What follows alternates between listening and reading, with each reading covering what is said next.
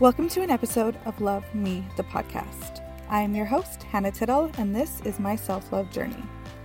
I believe that loving yourself should be easy, it should be second nature, but I know firsthand that it isn't. Together on this podcast, or better yet, on this journey, we will be learning about what self love really means, what it means to different women of different ages and in different stages in their lives, and we will be learning what we can do to make it easy, to make it so that it is second nature. Each episode, I will be having conversations with badass women, with coaches, gurus, and mentors.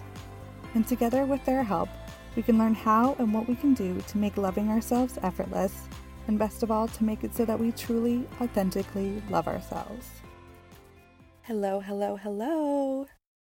This is episode number two of Love Me, the podcast. And I have to admit, I'm incredibly excited to be able to say that because, to be honest, when I first got this idea, I didn't know that I'd have the courage to even make it happen. And to now say that I not only have one episode, but two, it feels like it's really happening. And I'm a little proud and terrified and mostly just really thrilled that this is here and that you guys are listening to this. So thank you. Now, I promised in my first episode that I'm not at all here to teach you anything. And that's absolutely true. I'm here to learn as much, if not even more, than the rest of you.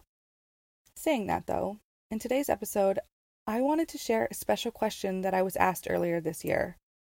A simple four word question that has had a big significance ever since I first was asked. Earlier this year, I was lucky enough to take seven weeks off of work and go traveling with one of my best friends, Zoe. She had been living in Australia for the last year, so I flew there to meet her. We spent a week in Sydney, and then we flew to Adelaide for a couple of days to go and see a Florence and the Machine concert. Just as a side note, I will be forever the biggest advocate of using a concert as a reason to travel. Travel and live music are my favorite things to spend money on. So for me, this two days was a given. But that's not relevant at all. A few weeks before I even flew out to meet her, Zoe had said that she took care of our accommodation in Adelaide. She'd met an older woman at a hostel a few months ago that had lived there, and she'd offered to let us stay with her. I trust Zoe immensely, so I never even questioned this. I thought, great, free accommodation and someone to show us around. Sounds like a win win to me. When we landed at the airport in Adelaide, Joan was there to meet us, and before I had met her, I'd heard three things about her. Zoe told me that she was a bit older, that she was a hippie, and that her name was Joan. She greeted us in a full length floral dress that she'd certainly had since the 60s, a huge smile on her face, and a big floppy hat. The image in my head that I've developed of her wasn't wrong. You could also tell that she was one of the kindest and warmest people that you would ever meet. She had a very, very sweet soul, and she was incredibly easy to talk to.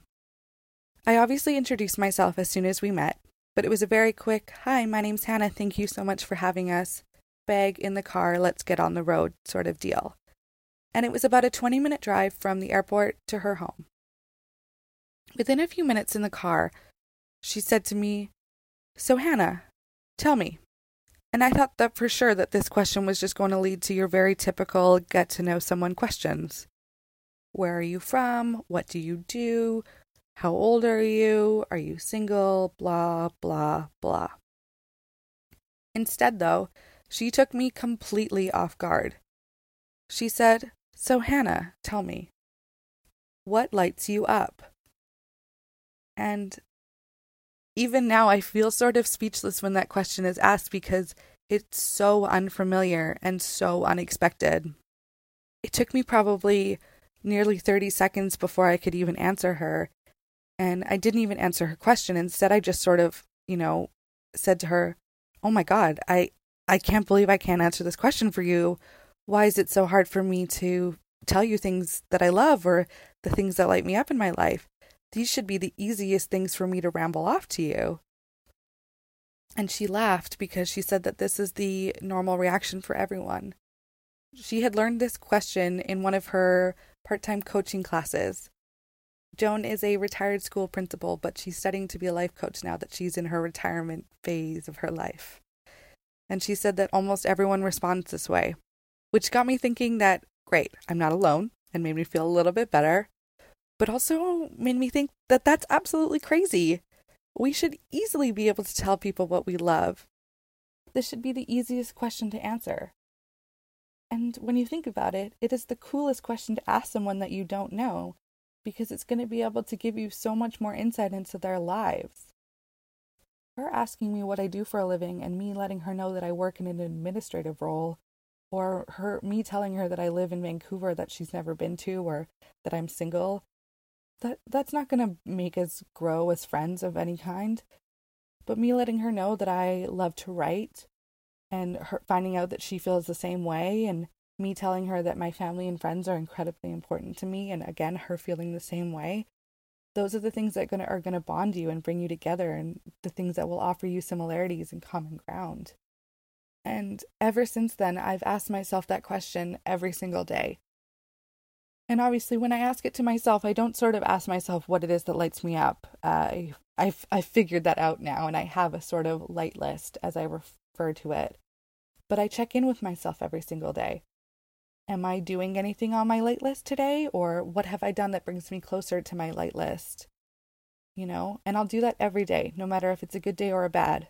But more specifically on the bad days, I'll say, you know, like, what can I do on my light list to bring me back? Can I call my mom? Can I take a bubble bath? Or, you know, even at work, I just need 15 minutes to put my headphones in and play my favorite song because those are the things that light me up and bring me joy and happiness. So, like I said, I'm not at all here to teach you guys anything, but I really wanted to bring this question up because it had such a substantial impact on me. And it's just four words that I really believe that we could all implement into our own lives and see where it leads you. So, I highly encourage you to not only ask yourself that and see where that will lead you, and to remember to check in with yourself every once in a while, but to ask other people that question and not only strangers, but people that you know and people that you love, because I think it will really surprise you the incredible sort of conversations and the sort of similarities and the camaraderie that can come with a conversation like that when you start to actually learn about someone. Because, like I said before, learning about someone's job doesn't mean anything. For so many people, a job is simply that it's a job. It is their responsibility and it is their means to pay bills, but it doesn't define them. It doesn't make them who they are. But if you learn that someone loves to take salsa lessons, or that they like to do acrylic painting, or that they love to do, you know, or that they love long distance running, you'll learn more about who the people actually are. And you'll be able to develop and create much stronger and deeper connections with humans. And I just think that that is so very cool. So again, I just wanted to make sure that this question was brought up to all of you because for me it was so unexpected and I truly never heard it before. So if that's the case for all of you, again, I just highly encourage you to to remember it and to bring it into your life in any way, whether it's you asking yourself and creating your own light list or you asking other people. I mean, even if you were say like on Tinder or Bumble, imagine if you started asking people what lights you up or what it is that you love to do instead of just, hey, having a good weekend. I mean, don't even get me started on the fact that those conversations lead absolutely nowhere and dating apps are the worst. But again, I totally digress. And lastly, I just want to say that in case anybody already has a sort of light list or is fully aware of the things that light them up, but they don't have the time or they aren't making the time to ensure that their day is filled with it, try your best to give yourself even 10, 15, 20 minutes a day to do anything that even resembles your light list. I guarantee you it'll make you a happier and healthier and more loved human, which I obviously believe is the goal and the journey that we should all be on if we're not there already. So if you want to go for that run, go. If you want to take those dance lessons, take them. If that bubble bath is calling your name, run the water. If you want to try painting, or if you want to call your mom, or if you want to sleep for 15 minutes, or you want to dance it out to your favorite song, whatever it is, do it. And remember that you are so worthy and so deserving of being your happiest, self and your most loved self. And to do so, we need to make sure that we're taking time for ourselves and listening to ourselves and giving ourselves the things that we want and we desire so desperately. So that's that. Once again, I'm not a coach of any kind, but and I'm really not here to teach you anything, but I just wanted to make sure that you guys had heard this question even once in your life.